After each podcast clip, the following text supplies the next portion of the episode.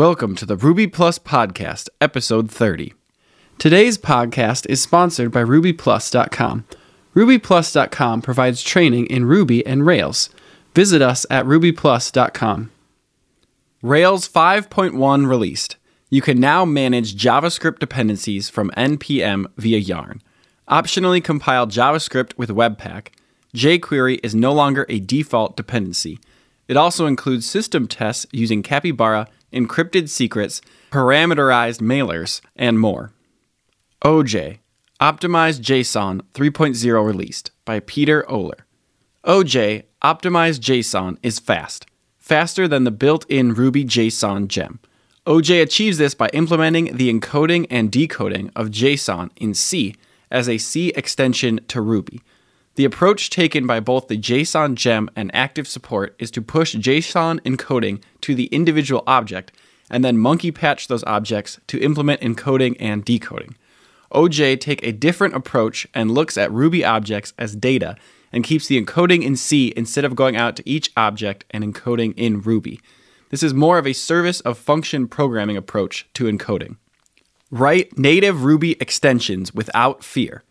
Helix makes writing Ruby classes in Rust safe and fun. Helix let you offload performance critical code to Rust without leaving your Ruby workflow. Easily use all of the production ready crates on crates.io right inside your Rails app. Boot large Ruby and Rails apps faster by Shopify. Bootsnap is a library that plugs into a number of Ruby and optionally active support and YAML methods to optimize and cache expensive computations. Search and autocomplete in Rails with Postgres by Ilya Bodrov. A walkthrough of setting up a search and autocomplete feature in a Rails 5 app using Postgres for its database. Rails 5.1 has introduced Date Number All Day Helper by Prathamesh Sonpatki. Sometimes we want to query records over the whole day for a given date. Rails 5.1 has introduced a helper method for creating this range object for a given date in the form of date number all day. The Good, Bad, and Ugly The Story of a Rails 5 Upgrade by Pawan Dubey. Useful list of issues and migrations you can use when upgrading to Rails 5.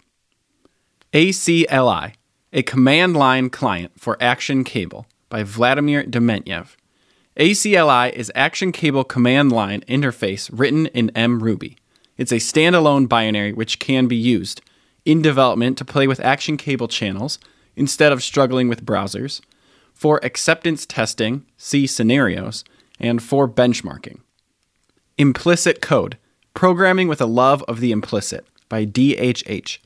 DHH argues that explicit code is not always better by showing that it can result in extra code that is optimized for fresh eyes. He prefers implicit code that is succinct and meaning can be inferred from its context. Ruby on Rails The Bad and Good Parts by Rodrigo Rosenfeld Rosas. A very good discussion of the good, the bad, and unused features of Rails. The most important thing that resonated with me is that we cannot upgrade certain things independent of each other. Postgres Tips for Rails Developers by Lukas Fittl. Six Postgres tips for Rails developers that was shared at this year's RailsConf. It discusses manage long running queries with statement timeouts, finding misbehaving queries, getting a high level overview of database queries, taking advantage of advanced features. Watch out for complex transactions locking against each other. Keep a handle on your database connections. Some lesser known features in Rails 5.1 by Justin Weiss. Rails 5.1 now has more consistent tag helpers, assert difference and assert changes test helper, and delegate missing to. Caution when using before destroy with model association by Appaloosa Store. If you don't know that the order of declarations matters, you will be surprised with the behavior. Please check out the podcast section of rubyplus.com for links to all the articles mentioned during this Ruby Plus podcast. Thank you for listening to the Ruby Plus podcast. Be sure to tune in once every other Thursday for the latest news in the Ruby developer community. You can subscribe in your podcast app of choice or listen on our website, rubyplus.com.